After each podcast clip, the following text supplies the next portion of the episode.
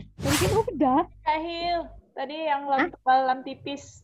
Bisa dijelaskan lagi, Kak? Oh, iya, Kak. Oh, iya, boleh-boleh.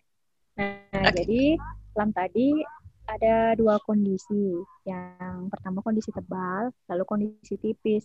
Kapan dia tebal? Ketika lafaz Allah. Jadi itu bacanya Allah. Lidah kita terangkat, kan? Allah. Iya, nah, itulah uh, kondisi lam tebal. Nah, kemudian uh, uh, lalu istilahnya tafkhim ya, tafkhim. Nah, lalu iya. Kapan dia tipis, kapan dia tarfik?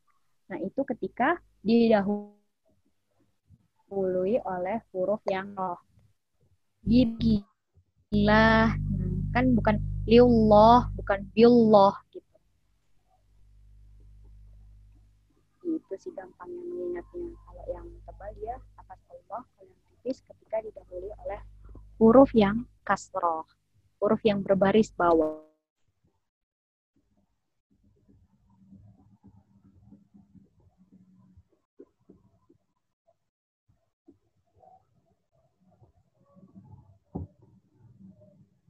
Oke, ada lagi Kak yang mau dijelaskan atau Yani?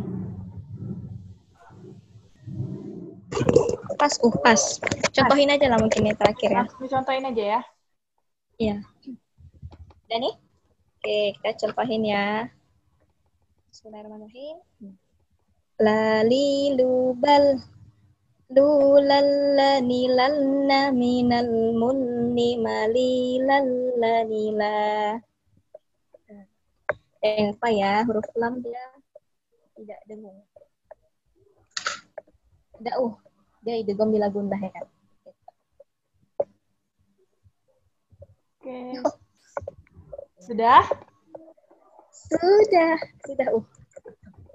Oke, alhamdulillah. Berarti kita udah selesai ya pembahasan mengenai al-lisan part pertama. Jadi tadi kita udah bahas tiga bagian ya. Oh, ada juga yang uh, bilang itu tadi kayaknya empat bagian gitu, karena bagian sisi atau pinggir lidah tadi itu atau tepi lidah itu terbagi dua gitu kan, karena tadi ada yang uh, bertemu dengan geraham atas, terus ada bagian yang bagian lainnya itu agak lebih ke depan tadi ya, lebih di depan dari huruf dot.